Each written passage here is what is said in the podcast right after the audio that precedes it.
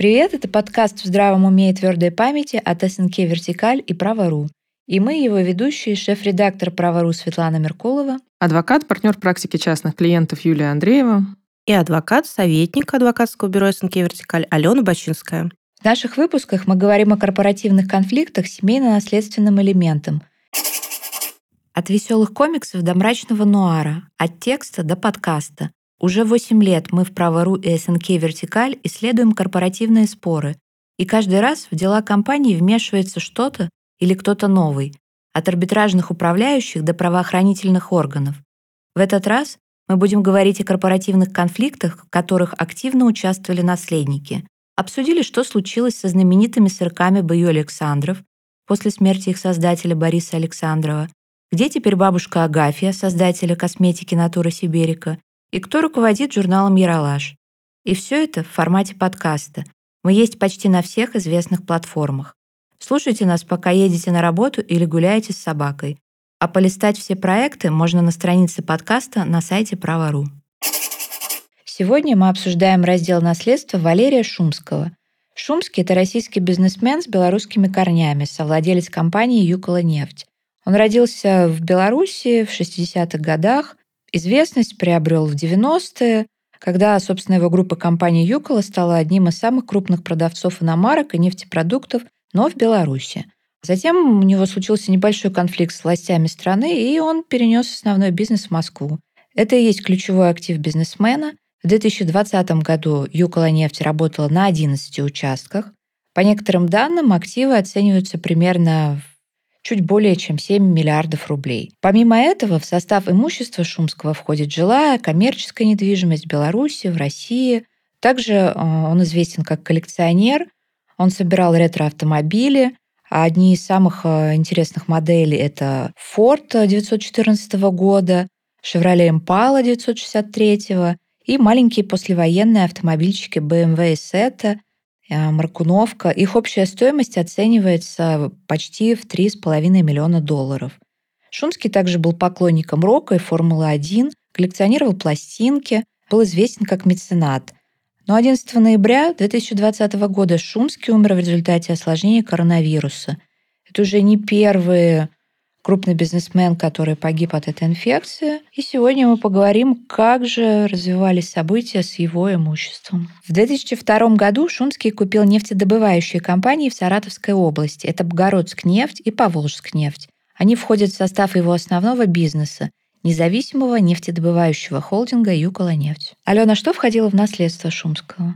Ну, основной, как ты уже сказала, актив – это компания «Юкола-нефть», и фактически в ней бизнесмену принадлежало 72% до даты его смерти. А уставной капитал в этой компании был распределен таким образом, что большая часть, 72%, принадлежала Шумскому, а миноритарные доли, чуть больше 5% в совокупности, принадлежали его двум дочерям от первых браков Анне и Ирине и сестре родной Халецкой Елене.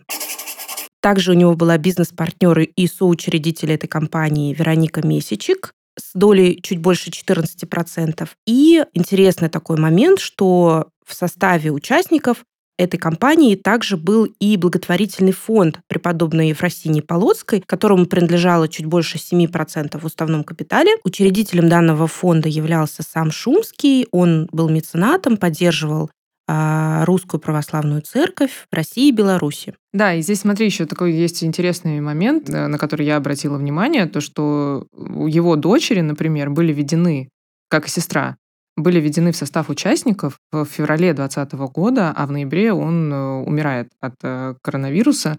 И здесь такой вопрос, то есть это было интересно ли сделано в рамках наследственного планирования, или это у этого были какие-то другие цели, или, может быть, он все-таки действительно планировал детей как-то подключить э, к своему бизнесу, родственников. Ну, в общем, к сожалению, мы, наверное, не можем узнать сейчас подробности, как так вышло. Но интересный факт. Да, и опять же таки видно из данных ЕГРЮЛ, что все эти доли, они переходили в 19-20 году. То есть даже сам он, Шумский, он стал участником в 19 году, а до этого, как говорила его дочь, э, он владел через э, структуру офшоров данной долей. Хорошо, с наследством определились. Э, Юлия, а кто в наследники входил? Среди наследников у него значились, во-первых, дети от предыдущих браков. Они все совершеннолетние, поэтому я думаю, что нет необходимости упоминать э, мам этих детей, но, тем не менее, это Анна, Ирина, Екатерина и Иван. И есть э, вдова Татьяна Шумская, у которой также с Валерием была и есть общая несовершеннолетняя дочь Марфа. И тут, конечно, есть такой э, пока что подвисший вопрос, но, тем не менее, есть вероятность появления еще двух наследников. Это дети Татьяны от предыдущего брака и, возможно, иждивенцы Ульяна и Иван. Ну, таким образом, пока что у бизнесмена осталось шесть законных наследников. Если говорить коротко, то в этой части мы обсудим, а, могут ли появиться еще дополнительно наследники в этом наследственном деле. Второй блок будет посвящен вопросам того, что передал нотариус уже вдове на сегодняшний день, будет ли это оспорено. И третья часть, э, то, что супруги приобрели в совместном браке, а, будет ли это признано общим совместным имуществом наследодателя и вдовы или нет. Плавно от наследников э, можно перейти, наверное, к первому блоку, первому направлению споров. Это наследственные споры. Первый спор – это спор, касающийся круга наследников. Как мы уже упомянули, а, возможные иждивенцы, которые станут или не станут законными наследниками. В декабре 2021 года вдова пытается признать за ее детьми от предыдущего брака право на часть э, доли в компании «Юкола нефть», э, на одну восьмую части квартиры в Москве, там почти что 2% в стандарте и также там около 2% в компании «Реверс». Для других наследников это, само собой, влечет уменьшение их долей в наследственной массе. Чем она мотивировала этот иск? Тем, что в 2015-2020 году Дети проживали совместно со следодателем, одной семьей и находились на его иждивении. Где-то мы уже слышали эту историю похожую. Вот, поэтому рассуждали на эту тему как бы в предыдущих подкастах можно услышать и понять основания. Но, тем не менее, это дело было объединено и с другим иском. О чем мы сейчас попытаемся порассуждать чуть-чуть ниже, потому что следующим спором, который привлек интерес, это оспаривание выделения супружеской доли. Так вышло, что в марте 2021 года за Татьяной Шумской была признана супружеская доля. Даже скорее не признана супружеская доля, а нотариус выдал свидетельство на ее часть супружеской доли, в том числе а, на одну вторую или 36% в уставном капитале компании «Юкола нефть». Стало об этом известно из э, решения одного из судов. Судя по всему, сразу же после этого Татьяна зарегистрировала эту долю на себя, что можно было увидеть из ЕГРЮ. А в августе Дочь Анна подала иск о признании спорной доли Татьяны Шумской в Юкола нефть личным имуществом наследодателя и признании режима общей совместной собственности отсутствующим. Тоже интересная формулировка, на самом деле, как бы редко встречающаяся, то есть, э, ну, как минимум, без указания на то, чтобы признать режим общей совместной собственности отсутствующим в части или там в отношении какой-то конкретной э, доли имущества, да, потому что звучало очень странно. Тем более там было такое интересное обоснование со стороны Анны. Она в СМИ заявляла о том, что в действительности Шумский всегда владел этой долей, и фактически Татьяна воспользовалась той ситуацией, что данная доля была оформлена в его собственность в 2019 году в связи с амнистией капиталов. То есть ранее он владел этой долей через офшор, потом он решил, так скажем, раскрыться и владеть ею напрямую, и, собственно, к этому факту был привязано право собственности супруги, возникновение да, ее права собственности. Очевидно, что брачного договора какого-то, видимо, у них там не было. Угу. Вот. И это довольно такой интересный вопрос, да, как бы насколько, в принципе, можно считать в таком случае, что он впервые, скажем так, стал собственником этой доли, если он до этого владел этой долей через э, сеть офшоров, был там э, бенефициарным владельцем. Вот это вот формальное с фактическим, когда сталкивается, во-первых, это раз. Во-вторых, как мы помним, э, одним из условий подачи всех спецдеклараций всегда являлось то, что информация из спецдекларации не должна никуда утекать.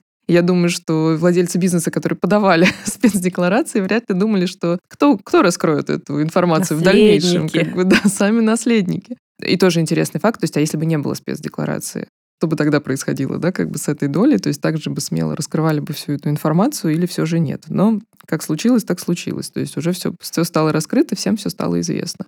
И тогда сейчас э, действительно э, интересно, как к этому отнесется суд. В принципе, это такое формирование одного из новых, наверное, моментов судебной практики, на которые явно будут обращать внимание и следить очень многие, кто подавали спецдекларацию или ранее не раскрывал о том, что им принадлежал тот или иной бизнес. И есть еще один процесс, э, о котором не очень много известно, мы можем только тут строить свои догадки и предположения. Это процесс, касающийся признания имущества совместной собственностью. В августе 22 года вдова подала иск в Замоскворецкий суд э, Москвы к детям Шумского. Она хотела признать имущество совместной собственностью супругов. И тут, конечно, э, возникают э, вопросы, потому что касается ли это той же все доли, которую мы обсуждали уже ранее, или это касается все же какого-то другого имущества. Мы не видим текста а, судебных актов. Мы знаем только то, что первая инстанция вернула иск из-за нарушения правил подсудности. Суд сослался на то, что иск подлежит рассмотрению по месту нахождения ответчиков, и имущество, на которое истец просит признать право собственности, не находится на территории подсудной Замоскворецкому районному суду. Можно, в принципе, сделать вывод, мне кажется, отчасти, что вопрос все-таки касается какого-то недвижимого имущества, в том числе, если уж на это делает отсылку суд. Тем не менее, апелляция не согласилась с этим решением, и дело отправили на новое рассмотрение. Нам известно, что на 6 марта 2023 года назначена беседа. Юля, скажи, а какие-то уже можно выводы делать? Я понимаю, что вот на 6 марта назначена беседа по одному из дел, другое зависло в непонятном статусе, но есть ли какие-то уже сейчас решения и, возможно, понятно, чего ожидать дальше? Ну, пока что ничего не понятно, если честно. Мы знаем о том, что на сайте суда есть информация, что удовлетворение иска отказано, удовлетворение требований отказано.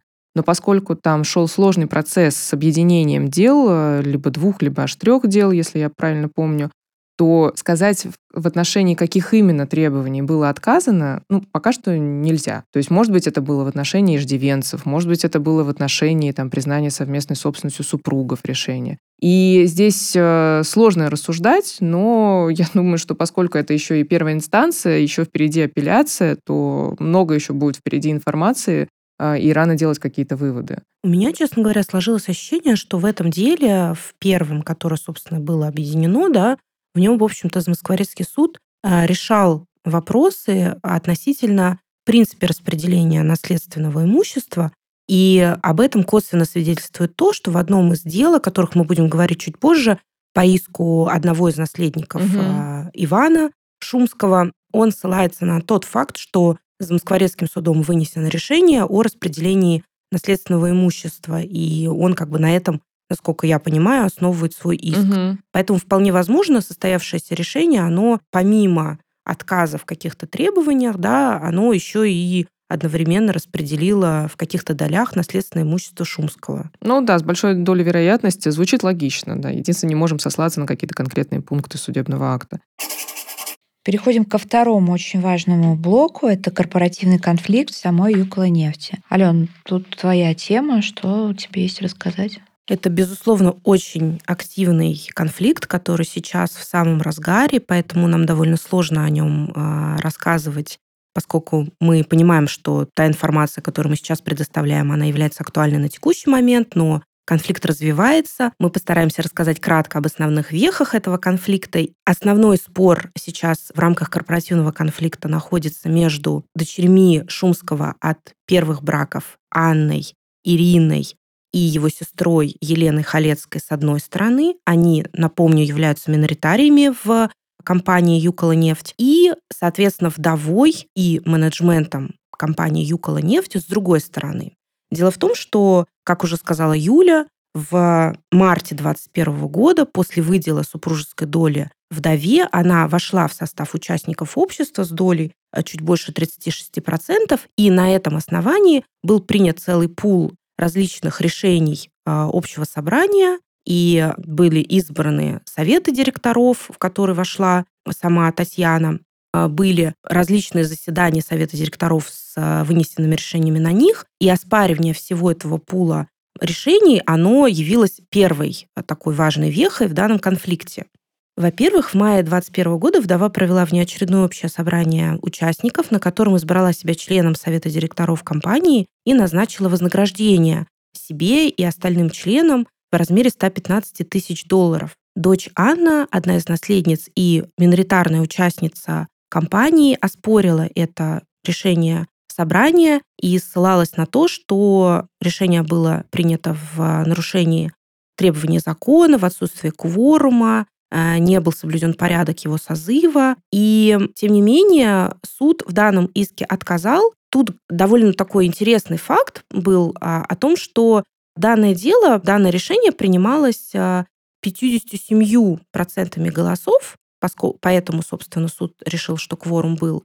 Но мы видим по данному решению, что доля фактически Шумского, она не голосовала вот тут интересный вопрос. А как же доверительный управляющий? Да, вопрос на самом деле интересный. Мы его даже немного обсудили перед записью, потому что обычно, когда есть э, в наследстве доля, достаточно значительная доля, как в нашем случае это 36%, назначается доверительный управляющий этим имуществом. Информация о доверительном управлении отсутствует в принципе везде, и как бы мы ни искали. И вопрос с его долей остается подвисшим. То есть то ли она вообще не участвует в голосовании, но я, честно говоря, не знаю, как такое вообще может быть. Да, это довольно странно. Каких-либо мер о запрете голосования вот этой наследственной долей э, хотя бы в размере 36%, которые были оставлены за наследодателем, да, ну нет, мы не видели информации о том, что были какие-то наложены обеспечительные меры или еще что-то. И довольно, да, специфично, что нотариус в данном случае судя по всему, доверительное управление не создал а, этой долей и не назначил никакого доверительного управляющего. Хотя это могло бы стать еще одним основанием для споров между наследниками. Да, возможно. Еще один спор, который инициировала также дочь Шумского Анна, это оспаривание решения о назначении Татьяны Шумской председателем Совета директоров Юкола нефть и главой московского представительства компании. Сформированный в мае 2021 года новый совет директоров избрал вдову на эти должности, и были установлены несколько еще новых должностей в компании. Первый замгендиректора, замгендиректора по экономической безопасности. Анна ссылалась на то, что фактически весь контроль над компанией сейчас находится в руках вдовы Татьяны Шумской, и а, это вызывает а, опасения у наследников, потому что те решения, которые принимаются, они, по мнению Анны, принимаются не в интересах наследников. Впоследствии Анна от данного иска отказалась. И здесь эм, причина не понятна, да, потому что ну, не обязан истец указывать о мотивах своего отказа от иска, да, соответственно, суд не обязан эти мотивы выяснять. Но а, можно предположить, что Анна просто утратила интерес к данному иску, то есть посчитала, что он не достигает тех целей, которые она бы хотела, чтобы он достигал. Это не единственные иски об оспаривании решений общих собраний и заседаний Совета директоров. Дело в том, что в материалах картотеки арбитражных дел видно, что само общество инициировало два иска к членам Совета директоров данного общества в обоих случаях общество утверждало, что данные члены Совета директоров фактически утратили свои полномочия в январе 2021 года. Был завершен их трехлетний срок полномочий, они были избраны в 2018 году. И, несмотря на это, они получали вознаграждение за э, свою работу в качестве членов Совета директоров. И вот как раз эти суммы вознаграждений общество пыталось с них взыскать в качестве э, неосновательного обогащения. В обоих делах ответчики ссылались на то, что в действительности их полномочия были прекращены тем самым решением от мая 2021 года, которым был избран новый состав а, Совета директоров, в числе которого также была избрана вдова.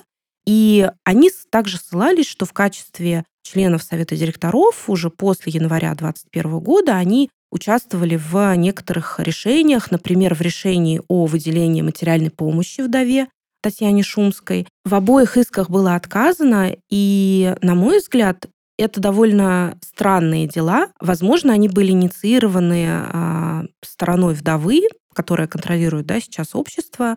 А и для в пользу цель... которой была выписана материальная помощь? Да, да, да. Как раз-таки для целей, скажем так, легализации этих решений, подтверждения наличия полномочий у данных членов Совета директоров и вообще в целом у того состава Совета директоров, да, вот в этот вот угу. непонятный период э, с января по май 2021 года. Алена, ну подожди, а получается, сейчас оспариваются решения Совета директоров, э, Шумская выписывает себе разные премии, но в самом начале мы обсуждали дела гражданские дела, где до сих пор продолжается оспаривание в Замоскворецком суде, если я не путаю, о том, вообще принадлежат ли акции эти и доли в управлении компанией. Да, действительно, это не все иски об оспаривании решений общего собрания либо заседаний совета директоров, которые на текущий момент есть. В конце 2022 года было подано несколько исков от Ирины, от Ивана, это дети да, Шумского от первых браков, они оспаривают годовые уже на этот раз решения общего собрания участников. Там большой пул вопросов, начиная от, опять же таки, формирования совета директоров, в котором также была избрана вдова Татьяна Шумская,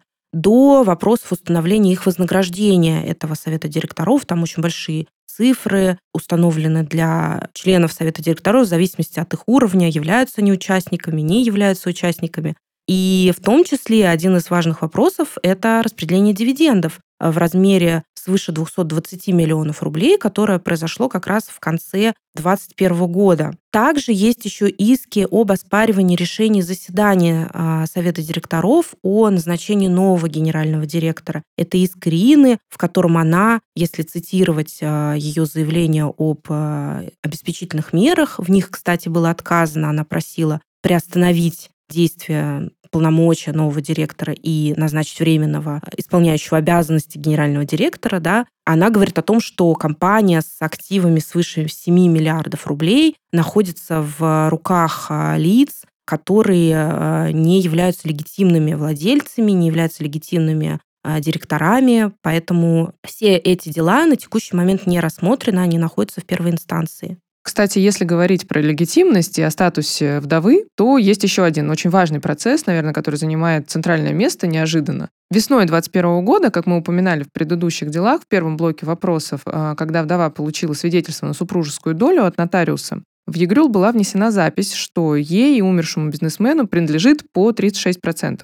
Дочь Анна указала в иске, что вдова не является участником компании в силу положения устава, и поэтому ее регистрация в ЕГРЮЛ как участника Юкола нефть э, произведена налоговым органом незаконно. И поскольку надо было получить согласие всех участников компании, но этого э, не было сделано. То есть оспаривалась, по сути, вот сама та техническая запись, э, которую делает налоговая, когда ей предоставляются документы об изменении состава участников, внесении изменений. Две инстанции согласились с такими доводами и удовлетворили иск. Суды постановили исключить запись о том, что вдове и умершему бизнесмену принадлежат по 36% из ЕГРЮ.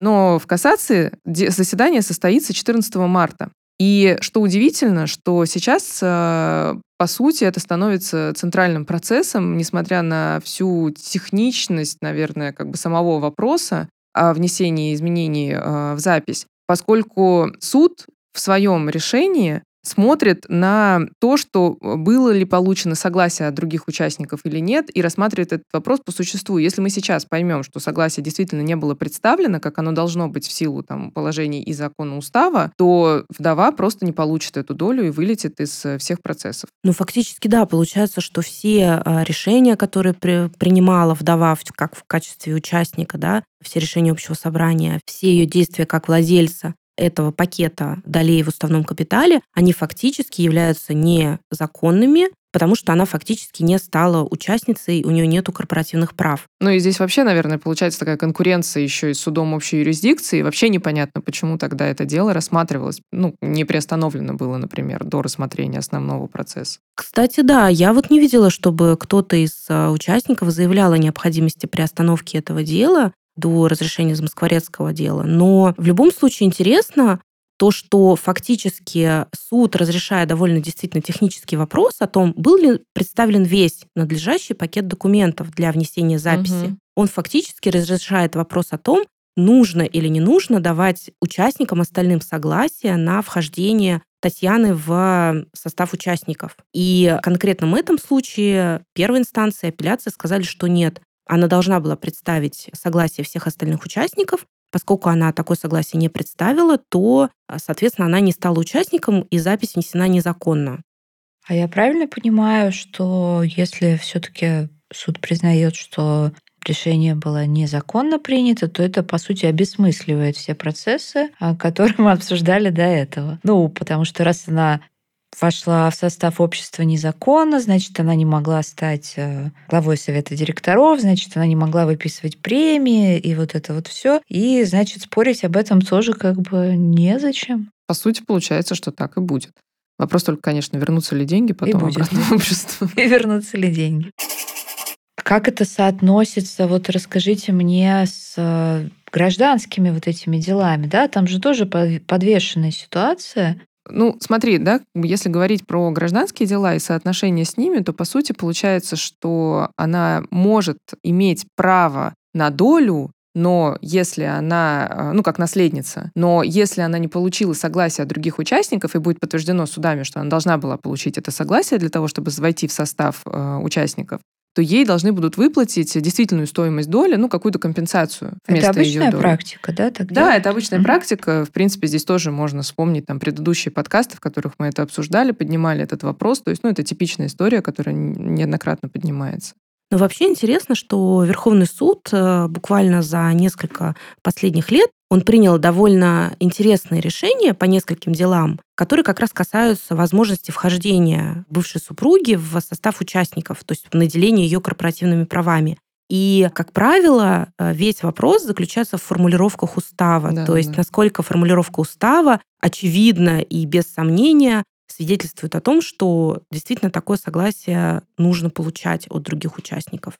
Ну да, это как один из инструментов э, того самого наследственного планирования. Если там для партнеров э, по бизнесу, для других участников болезненно будет вхождение там при разводе, например, одного из партнеров, третьих лиц, и это совсем не нужно бизнесу, то могут просто поставить как раз такие ограничения в самом уставе. А часто вообще супруги входят э, в управление компании и поддерживают ли это другие участники? Как вот по вашей практике? Мне кажется, это, конечно, зависит от конкретной ситуации, но из тех э, дел, с которыми мы сталкивались, э, как правило, не одобряют партнеры, потому что мне кажется, что если в этом был заинтересован бизнес или сами участники общества, то заранее э, как раз планируется, делается завещание, и либо уже вводится сама супруга или супруг в состав участников до смерти одного из участников и управляет этим бизнесом и понимает вообще, что этот бизнес делает. Ну, кстати, довольно распространенная ситуация, в том числе вот в тех делах, которые мы да, разбираем в этом проекте, что супруга, вдова она уже каким-то образом участвует в бизнесе, пусть, может быть, и не на руководящих позициях, mm-hmm. но она может быть а, сотрудницей, то есть занимать какую-то должность, окей, там не генерального директора, но там исполнительного директора, да, в нескольких а, кейсах мы это видели, и то есть она тоже может аргументировать тем, что она э, является частью фактически этого бизнеса, она понимает, как им управлять. И тут вот да, в зависимости от ситуации какие-то бизнес-партнеры и топ-менеджмент либо может поддержать вдову, либо может поддержать э, других наследников. А как в этом деле случилось?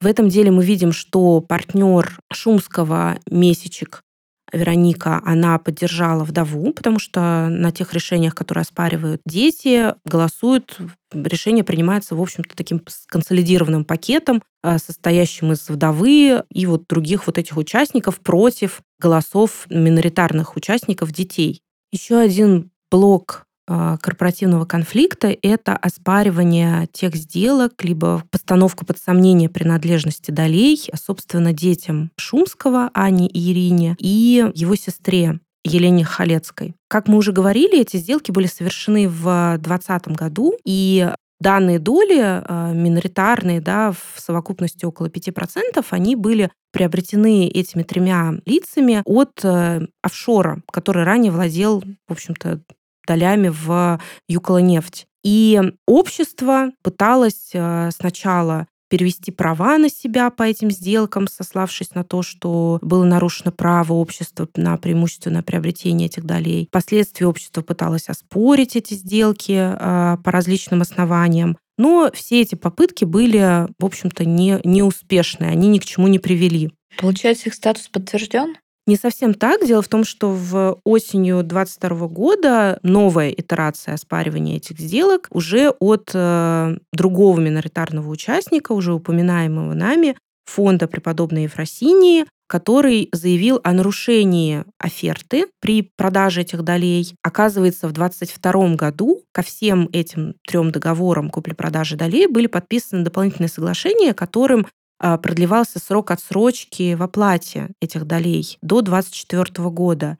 И фонд ссылался на то, что в изначальной оферте такого условия о, о столь длительной отсрочке не было, поэтому дескать, его права нарушены, и он должен истребовать эти доли на себя. Данное дело не рассмотрено. Аналогичные иски с абсолютно той же, с тем же обоснованием подавало одновременно с фондом само общество. Но суды довольно быстро рассмотрели эти иски, отказали обществу, в том числе сославшись на преюдиционные дела, о которых я чуть ранее рассказала, что порядок преимущественного приобретения, он не был нарушен. Тогда получается, что если в решении будет указано о том, что вся процедура была нарушена, то у нас сами миноритарные участники, э, которые подавали массовое количество исков за это время, они просто потеряют то самое право на иск. И в этом, мне кажется, весь саспенс этой истории, потому что фактически одновременно сейчас решается вопрос о наличии статуса участника у вдовы и одновременно о наличии статуса участников у этих трех э,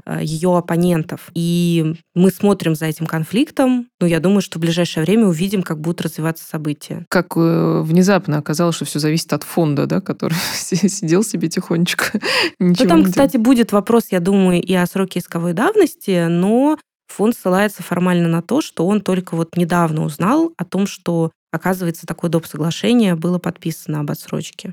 Попробуем подвести итог этого дела. Корпоративный конфликт очень запутанный, и сейчас он находится в активной фазе, а поэтому какие-то выводы делать еще рано. А недавно в СМИ появлялась информация даже о каких-то уголовных процессах и проверках. А также, судя по ИГРЮЛ, видно, что часть долей Юкла нефть в залоге у кредитных организаций, а ВТБ и Unicredit. Э, что с этим будет происходить дальше, пока непонятно. А вы слушали подкаст «Здравом уме и твердой памяти» от СНК «Вертикаль» и «Право.ру». Пока. Пока. Пока.